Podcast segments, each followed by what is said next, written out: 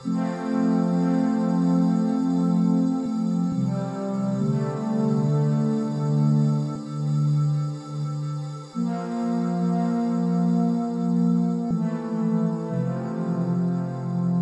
thousand seven. Engineering student Ben Bruff has devised and assembled a magnetronic electric motor unlike any of the time.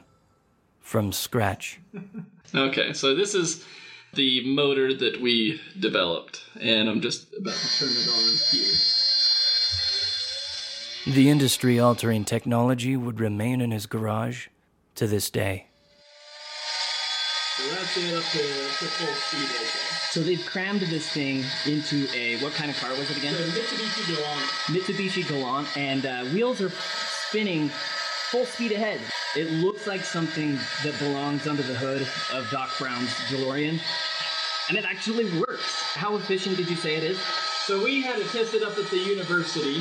It came back at um, over 90% efficient, which uh, we were quite surprised at because this was handmade completely in our garage. In your garage, in the suburbs.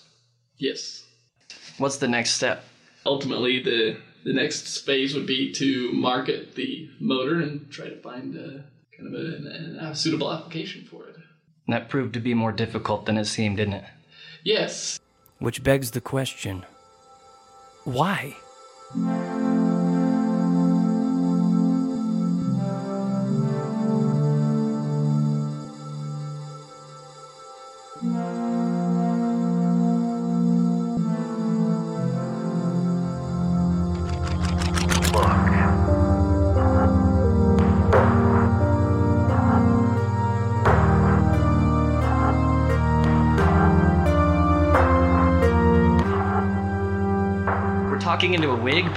Can't see each other. It's like you are Cousin Itt, and yeah. I'm Cousin Itt What you to gotta you. do is uh, have like a face right underneath the wig, so it looks like a person Yes. that you're talking. To That's the audience. Yeah, that's the audience. it is a a face that represents all. Yes. So, welcome back to the show. This is the show that explores the extraordinary details in the quote unquote ordinary lives around us. It's November now. We're approaching the holidays, and as such, I decided I'd, I'd make the month kind of a family affair. We had my mom, Jody McGregor. So now we got Benjamin Curtis Bruff, my brother, live from Bruff Studios. We are indeed looking at a wig that's covering the microphone because it was the most ideal filter. It's catching all the sonic waves and the food particles into the fibers. It's a brown wig. Yes. How's it going, Ben? Uh, good, good. I'm glad uh, to be here to help out, and uh, I'm not. I guess uh, scoot your chair like so that it's about where that. Yeah, there you go. So we're going to talk about. I mean, Ben is pretty central to the theme of the show. Uh, I always picture those conversations you have with people on an airplane. Fate put you together, and you get talking, and you realize the guy next to you or gal next to you has some pretty incredible experiences, talents, lifestyle, job, maybe. So that's kind of what we delve into here. You're kind of right on par with the experience you had in, what was it, 10 years ago? yeah, ten years ago now, uh, eleven years ago, 2007, I think we figured was uh, the time frame we are going to be talking about. I was uh, going to college Uh-huh. uh, as an engineering student, just getting ready to graduate uh, in mechanical engineering, working as a used car salesman of all things. With Curtis. Curtis Yeah. Bruff Auto Sales. That place always had a knack for attracting the most unique individuals I think I've ever heard of. That, like the time the guy came in and put on his application, his employment was a, a sperm donor for, on the loan application, uh, sperm donor. What are uh, Needless to say, we, we didn't shake his hand. Yeah, we closed the deal. As, uh, So what was the what are some other people that came in? Some other stories, just briefly. I want to take a little tangent there. So, so there was the guy that we spent several hours with, uh, you know, trying to get him set up with the right car. He was looking for a higher end car. Um, you know, he drove several. Finally, picked out one that he that he liked. I can't remember what it was, but it was a lot of money. And uh, we went to close the deal and and uh, asked him if he needed uh, help with the loan application or anything. He said, "No, I'm gonna I'm gonna pay cash for this." And we're like, okay, you know, great, let's get it. But he says, I won't have the money till till after Saturday. And we're like, well, okay, you got some money coming in or something? He's like, yeah, well, I, I've got this uh, lottery ticket, and uh, you know, it's, it's gonna win this weekend. So once I get that, I just want to make sure I'm prepared and can come in and, and buy a vehicle. So that was a frustrating waste of a few hours. He was certain he was going to win the lottery, He was- so he was just rolling the dice. He was that positive that it was his turn to, to, to win the lottery, that he wanted to have his car already picked out.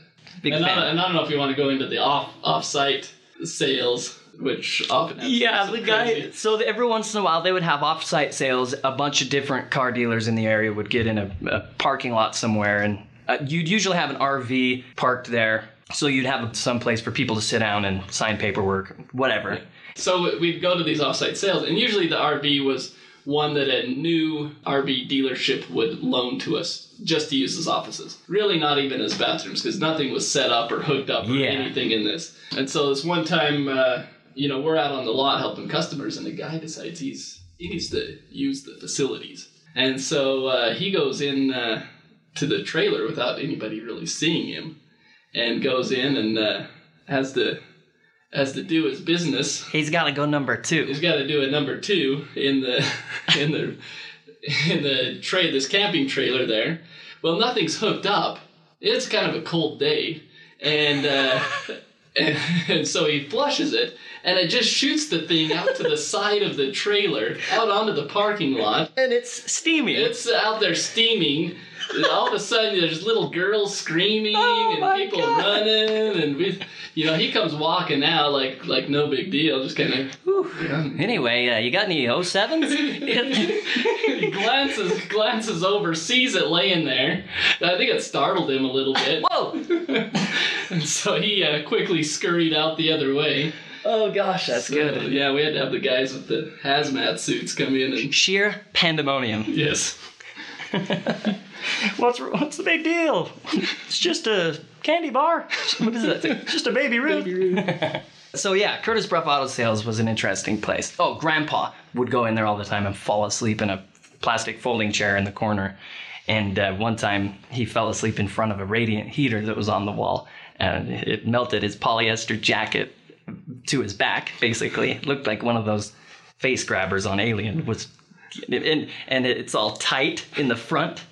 So he wakes up and it's what's going on here, and it's all wadded up and melted in the back. Uh, good times. Anyway, Curtis Bruff Auto Sales. We were gonna have Dad on the show, uh, but he couldn't make it. I wanted to do the ride along concept, and we tried it a couple months ago, and the microphone that I had was not ideal at all. And all, it was like all you could hear was road noise, and with a lav mic about an inch below his mouth, was eating and drinking a soda with a bunch of ice in it. It sounded like we had Dom DeLuise and Orson Welles in the car with us fighting over a picnic basket. It was terrible sound quality. So, because he was he was also kind of involved in that. You were working for him at the time, Yes. rural northern Utah. Yes. So right now we're gonna let you tell the story of the Magnetronic motor. All right. Everybody thinks that electric motors are what is out there on the shelves today. I mean, In demand. Well, they've, they've been around for 100 years, and it's been virtually the same design for 100 years. This is a completely new design, um, and has you know several features and benefits that would, would uh, be advantageous in certain applications. The trick is just finding the right application and uh, the right group of people who are willing to uh, test it out. Tell the listeners just a little bit about yourself briefly. What got you into this? What gave you the idea for this and qualified you for this? Uh, you're an engineer. Right. You know, going to college, I was fascinated with the uh, electromechanical classes. Um, I'm not really electrically inclined as so much as I am mechanically inclined, but I like the concept of uh, you know alternative energy stuff like that. Um, electric motors. So while I was going to college, about a year before I was going to graduate, uh, I was selling used cars for dad, like we talked Yeah. and um, a guy came in wanted to buy a older vehicle preferably one that didn't have a motor in it and uh, it's kind of an odd request, you know, for someone who's selling cars. And so we got talking, and uh, this guy was talking about a motor, an electric motor that he was working on developing, and he had had some ideas on it uh, for several years. And I was uh, becoming a mechanical engineer. He was an electrical engineer, and uh, he needed somebody to help him with solid modeling of his motor. And that's something that I had done in, in college at that point. So this is interesting. I, I'd like to help you out on it. Huh. So that's how it started. That So- conversation. That that conversation is how it got started. So he had the idea. Did he know it was going to be that it was going to involve magnets in this particular application? Yeah, yeah. So it was it was similar to the design that it, that it is today, where he had it, but uh, he had not uh, been able to put together a working prototype yet. It was all all in his mind. What happened after that conversation with the gentleman? Do you remember his name, or did he have a? Dennis. Oh, Dennis. Dennis was his name. Did he mention who he represented, or? No, they well, he had started a small company, and he had a couple of his buddies uh, that were kind of helping him out. They called it uh, Millennial Technologies. It was the name of their their business. And so I, I started, uh, you know, I was still working with the dealership, but started helping him out with, uh, especially with drawings and stuff like that. And uh, we started putting together some crude prototypes, and I helped them with uh, testing. But then it, it got kind of interesting. So they have this breakthrough idea, and they've got some investors involved. They've been able to raise a, a little bit of money. And what did they spend their money on? They spent it on. They spent four hundred thousand dollars on a old uh, building that used to be a car dealership. It was actually a car dealership that Dad Had worked out had worked at. in the past. Yeah, in the Yeah. past, in his uh, younger. So they spent four hundred thousand dollars on that. They spent another I don't know, hundred to one hundred fifty thousand dollars fixing it up. So I kind of got brought into the story about the time that it was reaching it, the, the climax of the, the events, and I remember walking into this place, and it looked like it looked like they were squatting there. So Yeah. it's like, But they had spent a lot of money. They had put up some walls, a lot of walls, but uh, most of the walls weren't even finished. yet. and they yeah, it was like plywood. It it was like a like when a French village gets all bombed out, and then they have to set up a, some sort of Yes. army camp there. Yes. That's what it looked like. The guys were interesting.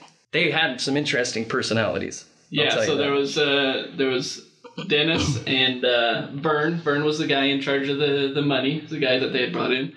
And interesting thing about Vern is, uh, you know, we go in and meet him for the first time, and he says, uh, "Yeah, let's let's get a non-disclosure agreement." So they fumbled around, found one on the on the table that they had been eating at. Had, I think it had some tuna on it or something, so they brushed it off and had us uh, sign that. And He's licking his fingers as he hands it to you. yeah. There you go. and uh, the, one of the comments he made to us that day is like, "Hey," he kind of pulled us to the side. Hey, you guys know of anybody that has uh, about twenty billion dollars?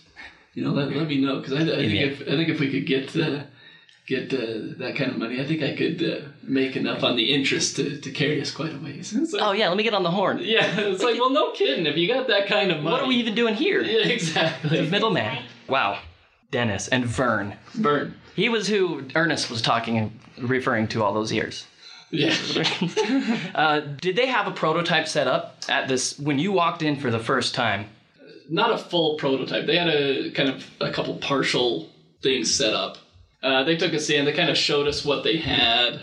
You know, we looked at it. It was somewhat convincing.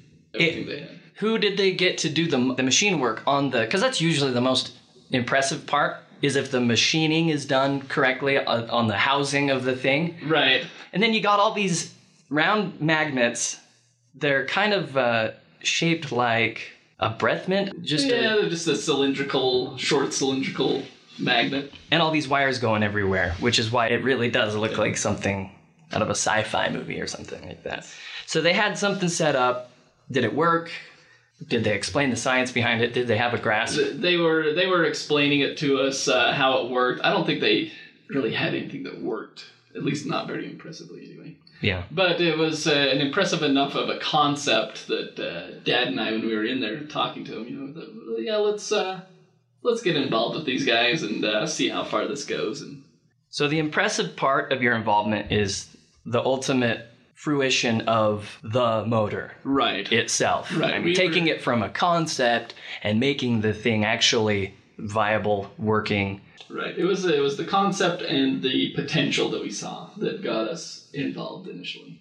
Yeah. So we started helping them out. Um, they had other investors as well. Like I said, they had put in a lot of money in the in the building, especially in the bathroom. For some reason, they were infatuated with the bathroom. This thing had like ten urinals. It was state of the art. There was I think three guys actually working there, but uh, they had big plans of people coming through and drinking a lot of diet coke and using the facilities. I guess, but They uh, got their business model out of a Cracker Jack box. yeah, so I mean, so at this point, I mean, they're into it five, six hundred thousand dollars, but haven't really spent any of it on the actual product yet, on the motor. development. Yeah, and it's still just uh, Dennis's buddies. I think a lot of them were high school buddies. One of them was was Maurice, who was actually living in the building that they bought. But they all had their forte. They had their strengths. Yeah. Educated people. Well, we're Or at least we're not sure where Maurice fit in. Uh, he he did some, uh, you know, kind of mechanicals, putting stuff together. He spent a lot of time. In fact, uh, he spent a lot of time on the phone. They actually took away his cell phone at one point because he had racked up, uh, I think it was four or five hundred dollars in one month, talking to some gal in Russia that was. Uh, It's a little bit longer, honey. I'm gonna get you. I'm gonna get you over here. that said she wanted to marry him. Exactly. We got some money coming in. We're gonna get you over here. So he was actually living. That's and crazy. They, had a pretty nice uh, gym set up in this building as well. They had uh, you know ellipticals and treadmills and stuff like that. And this is still small town. That's what's crazy about this. You you're you pass this building and it's still like I was saying on the outside, you would think it was still deserted. You go on the inside and they're Right. So kind of nerdy looking guys, I would venture to say, Yeah. in there just toying around with this And thing. being being an old dealership, it had a lot of big windows out in front. But they were worried about people seeing what they were Yeah. doing, this top secret stuff, and so they, they had pretty much just covered up all of the Yeah, the windows. because you know all the suits. That's where the, that's the first place they go is, is old remodeled car dealerships. Yes. Just in the off chance somebody's building some Some some cutting stuff. edge technology that could put Big Brother out of business. Yes. So let's get into how the motor actually worked after your involvement. So step one, when you guys got involved, Dad, you know, he fronted them some money just to add to the pile, I guess, so they could add another urinal. Yeah. And did you reverse engineer the thing first, as it was? Uh, no, we, we followed Dennis's design uh, initially, and then the way we got more involved and actually came up with a, a working prototype was after several months of working with them and their main guy, who was Dennis, who had you know a lot of these ideas and stuff. He spent most of his days uh, doing the sheetrock and stuff like that. And so, after several months of us being involved and helping out and putting in money, and realizing that hey, they're still a long way from even working on the motor. And they didn't really even seem to care that much. It, No. Outwardly, No, Looking That- into well, it. they they had in their mind that this thing was going to take off. They were all going to be millionaires. So what's what's it to spend a couple hundred thousand dollars They're just- on having yeah. a nice uh, gold plated urinal? well, also they're w- sitting there waiting for somebody to walk in the door and say, "I got a feeling Uh, yeah, that you guys uh, need a breakthrough. I'm your guy." exactly. Which is almost what happened with you guys. But anyway, they were not very proactive, it sounds like. No, no. So what we did is we actually took it upon ourselves. We took uh, what we had learned. We changed the design a certain amount. Actually filed for our own patent on it, mainly just so that we could have more control over how things were moving forward. And so based on that, we uh, went forward and, and basically little over a month, maybe two months, we had a, a motor made, working, Wow. we were putting it in a car you know maybe another month later it was in the car hooked up to the transmission running down the road You had the thing loaded into the uh, mitsubishi the Mitsubishi, yeah. What a famous car. Did you take this to anybody else other than this small party, or did you stick to the NDA that you signed and kept it all in house? we uh, pretty much kept it in house. we formed our own company uh, magnetron motors Which is the coolest name. So it Ever. was, so we were now at this point separate from millennial technology. You know, we had a working prototype. It was different enough of a design to differentiate us from what they were working on. We took it up to Utah State. So you're hedging your bets a little bit. You're seeing the behavior that's going on around you, Right. And you're you're putting off that you're still involved with them and that there's some Some synergy. yeah some synergy there. But at the same time, you're like, hey, this is a good enough idea, and we think it could swing. So we're going to make sure that if we need to, we can be self-contained. Right. Well, at this at this point, we weren't working as much with them because we had kind of figured out that they weren't getting things done. Yeah. You know, we we talked to them once in a while and stuff, but for the most part, we were doing it on our own. And instead of money, spending money on, you know, a nice building or you know fancy urinals or something, Getting the job was- done. It was in my garage. It Yeah. was uh, uh, winding these coils by hand and uh, just getting it done. Wow. And uh, like I said, we took it up to Utah State, had it tested on the dynamometer to, you know, validate the, the design. And that was a breakthrough. When you got the thing done and you had spent hours winding these coils, how many copper coils did you wind? Uh, I don't know, probably. So the the motor that we had tested only took about 36 of these coils, but in the process, I probably wound over 100.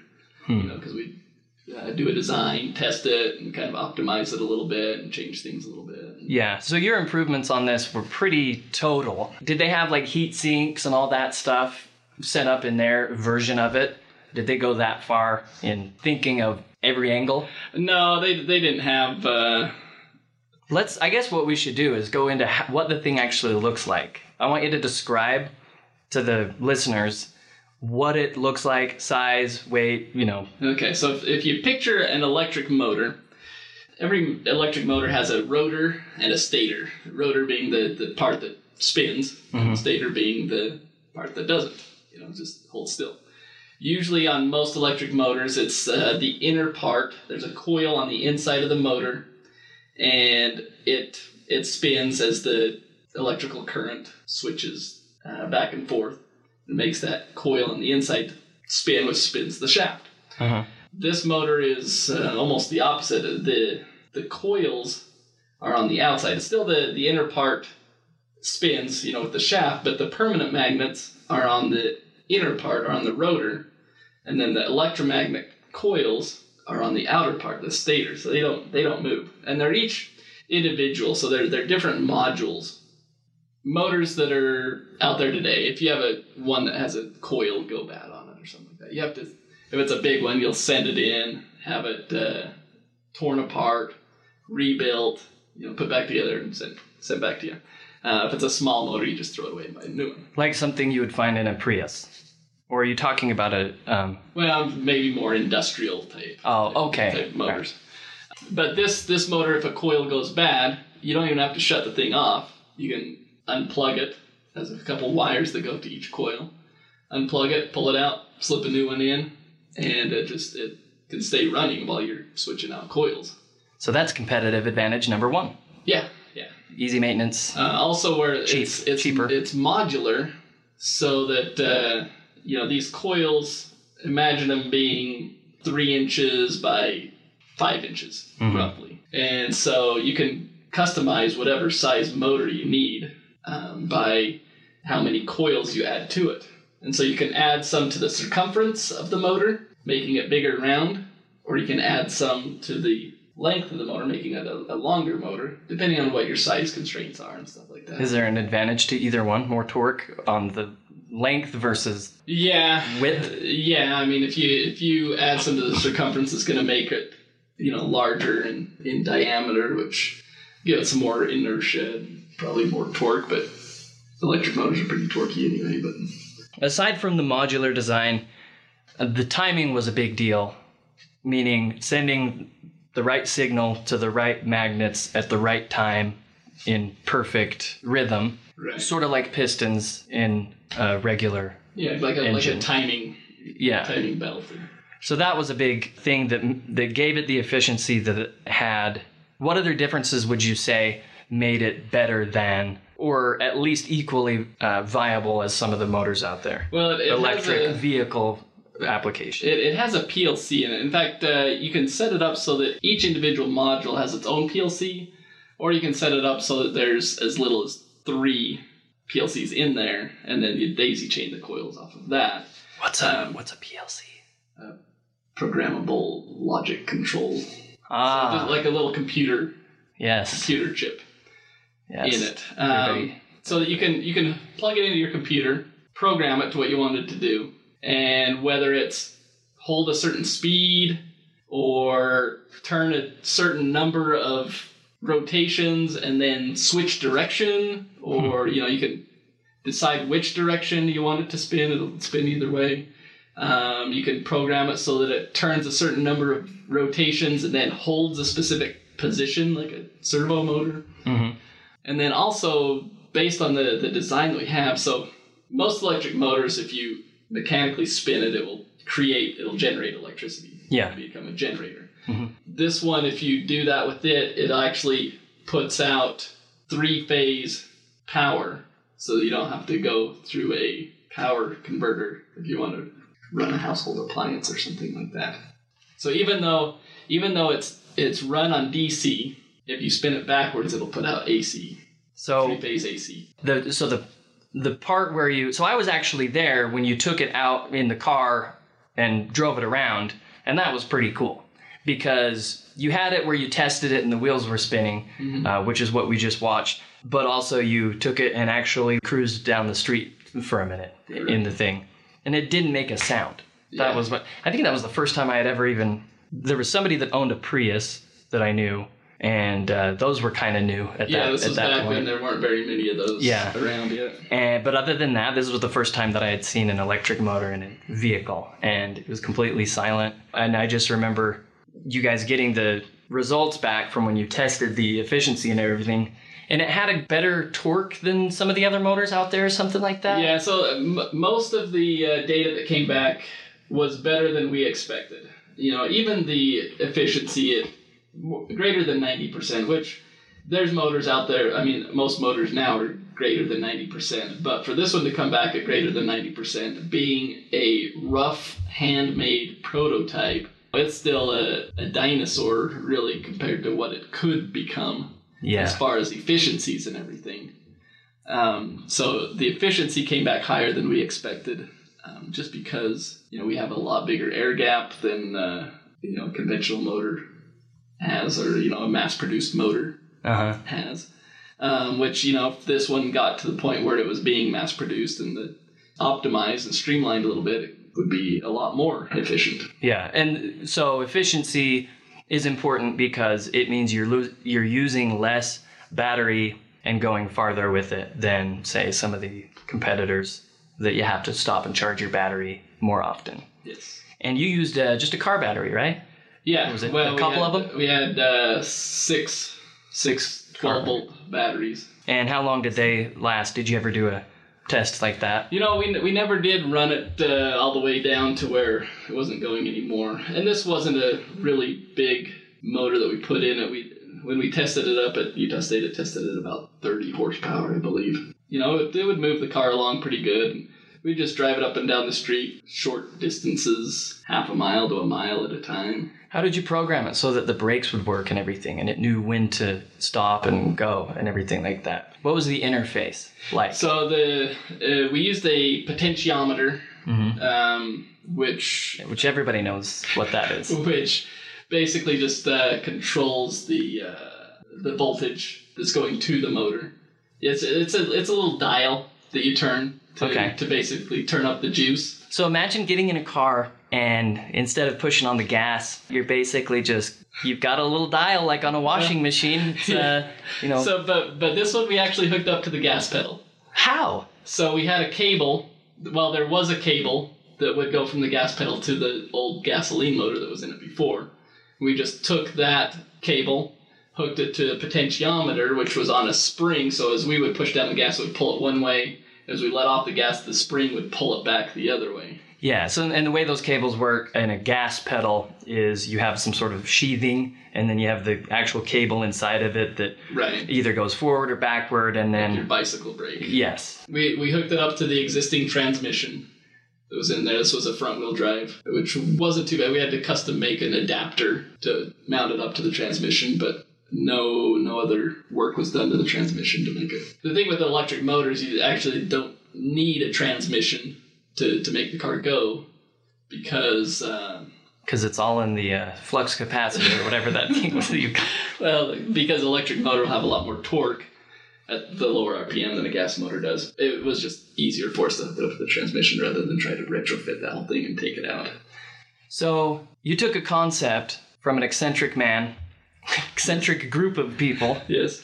and made it into a working, functioning product with exceptional efficiency and potential for easier and cheaper maintenance and operation.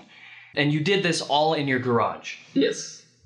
So, what were the other guys doing at this point? Dennis and, and Ver- So Vern and the boys. They were working on their own prototypes. When we got done, they actually purchased this vehicle from us. Okay. That's what I was going to ask. it Had was- they given you any earnest? Did they give you any money prior to this? Any type No, of. th- we had given them money. We had put money into it. Oh yeah, that's right. Okay, so But uh, once we got this car done, they were obviously you know impressed with the design of the motor and that we were able to get it in there and up and running and everything. They had been trying to put one in a GMC Jimmy or something like I- that. yeah, I remember uh, seeing that it would- thing. It would barely barely turn the tires. With it Did it? on the ground, it was up on the jacks. But did um, Vern get mad when he saw that yours was better? no, no, he Storm didn't. into the bathroom. But uh, but they they bought it from us and with no Paperwork. no paperwork. There was no non compete, there was no NDA, there was no, not even a receipt. Wow. They just uh, wrote us a check for, for 70 grand for this old Mitsubishi Galant. From Acme Bank and Trust, did the check go? You know, did it cash? They, they in this, Clear? pro- in this process, they had gathered more, you know, while we were working on the prototype, they were good at getting investors. They didn't have a working model yet, a working prototype. I guess that's just proof of people having strengths and weaknesses because Yeah. they had a lot of stuff not going for them. But they, we figure they probably were able to get over a million dollars in invest investors investment money Over a million dollars in investment money. without without a working prototype. You, and, but you had the working prototype at this point. They had come up with the over a million. They bought the car from you. We bought okay. the car. What was the next step in the plan? Did you guys ever have a powwow and decide, all right, Well, I think their plan was to look at what we had done with the with the motor and modify their design to, to match it. What they ended up doing was pulling the motor out of the car and doing some destructive testing on it. Hmm. So they pushed it to the max until it blew up, and I don't know what their results were from it or what they gained from it, but a few weeks later we saw the car sitting on the side of the road with the, the motor out of it. And they had, they had said they took the motor out and took it into their shop and just, just tested it till it till it blew up. And during that time, we were in the process of you know we built a couple other motors, you know, smaller. We built a small kind of bench model one that we could uh, do some more testing with and stuff like that.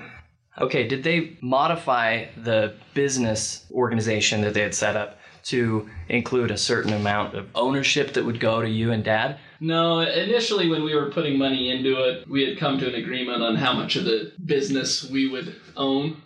But the thing is, is they were they were giving everybody portions of the business. Uh, Dennis was behind on his rent on his apartment, and so he gave his landlord ten percent of the business. And uh, you know, Vern, I think, gave his cousins and Ugh. brothers and sisters each 10% and the, we don't so when it was all said and done i think they had given away 200% Yeah, I was gonna say, yeah. By the end, of, the company's worth two hundred percent of zero. and so and so when they bought the car from us the part of the agreement was was the the money that that they gave us for the car was essentially a, a buyout where you know we were gonna then kind of split Okay, so you, but you didn't sign anything, so you guys could have gone out and competed. yeah there was And still, tried still your- no paperwork Yeah, you involved. could try your hand at gaining investors and taking which it to which essentially was was the plan. It was, it was here's here's the motor and the car for the seventy grand, and we'll uh, keep uh, working on our design of motors. You guys keep working on yours. We'll just keep it keep it separate and see what happens. Ultimately, Millennial Technologies uh, no longer exists. They gave away all their money and the, the well, the thing when they put down the four hundred thousand dollars on the building, the building was five hundred thousand dollars. They put down four hundred thousand dollars and were essentially rent to own type thing on the rest of it. okay. They couldn't come up with the extra money. Boy. They ended up losing the the building back. Investors obviously tried it. I mean, with not a viable working prototype, investment money stopped coming in, and essentially they disbanded, and That was it. that was it. Wow. So, and then on the other side of, of things, you and Dad and um the other Curtis had a Stimson. yeah he had a molding he he did injection molding you know fast pitch or I mean pitching machine balls and things like that. And so he created a lot of the molding that would house the uh, modules, right? Yeah, and the coils. Yeah, so Yeah. he would uh, he was donating some stuff. We had Brad Gardner who was uh, donating. He he owned a machine shop, and so he was donating What was it made out of? Alloy? Some sort of aluminum. Aluminum. mostly aluminum. Okay. With all these people involved on your end, that's what I want to talk about next in conclusion is just the uphill battle of just taking it and getting it out there to consumers and Right. and just have a full functioning operation going. What was the biggest struggle in accomplishing that that people don't tell you?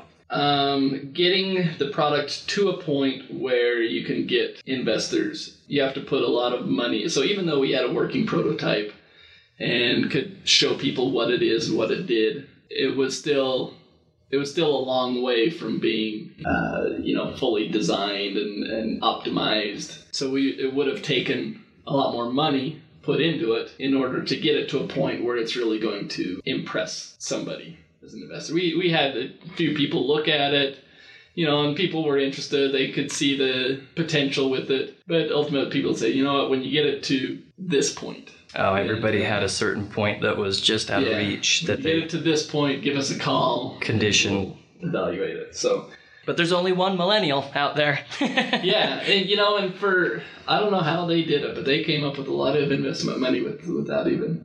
And I think I think what it was there was a I think it was a couple investors, and I think they were like I said, old high school buddies of of Dennis's or something. he like just that. had a network.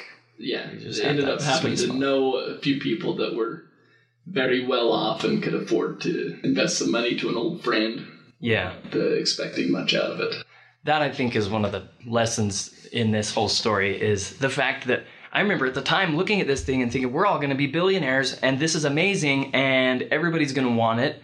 Uh, it's something that I had never seen before. I knew electric motors existed at that point in time, but it seemed like they were hard to maintain and Right. it seemed like a certain time.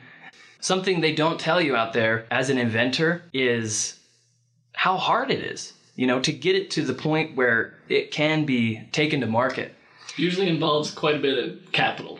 That's, Wow. that's needed. How many more things are out there like this that are in other people's garages that have had the same Well, storyline? You, you know, everybody out there has some. Oh yeah, this is a great idea. Yes. If Only I had ten grand to, Yep. or a hundred grand. It happens all the time, Yeah. and the ones we see, those are the ones that just they made it through somehow. But yeah, there's uh, so many untold stories out there, which is why I think this is really cool to share your story with them. What advice would you give people that have something like this happen? Or is this a situation where no ma- no amount of advice helps? It's just cross your fingers and hope that you know the right people. The the advice would be is if you have an idea that's uh, viable and you you've got the means to get it to a certain point, do what you can to get it to that point and focus the energy and the money and resources into the product and not necessarily on urinals, yes. buildings, or That is that's the most frustrating part of this whole thing to me is if these guys would have just been a little bit more uh, smart with their money and the way they spent it and not giving it out to uh, needy family members and stuff, then this thing probably could have worked. So don't be stupid. Just don't be stupid. That's the advice, essentially, on that. Thanks for being on the show, Benjamin. Thank you. Uh, so, uh, in conclusion, the motor right now is where? Uh, it is with a group who is, uh, interestingly enough, they're looking at investing into it or maybe purchasing it outright and developing it from there. Yeah. Um, we have it with uh, a friend who was involved uh, a lot while we were putting this together. And he's uh, got it with this this group of investors, and they're evaluating it at the moment. It could still have legs. I remember a couple years ago, you know, maybe five years ago or something, seeing it in your garage still, it's covered by a sheep Yes. collecting dust, which is interesting. So, yeah, uh, this episode will probably come out after Thanksgiving, so we hope everybody had a good Thanksgiving.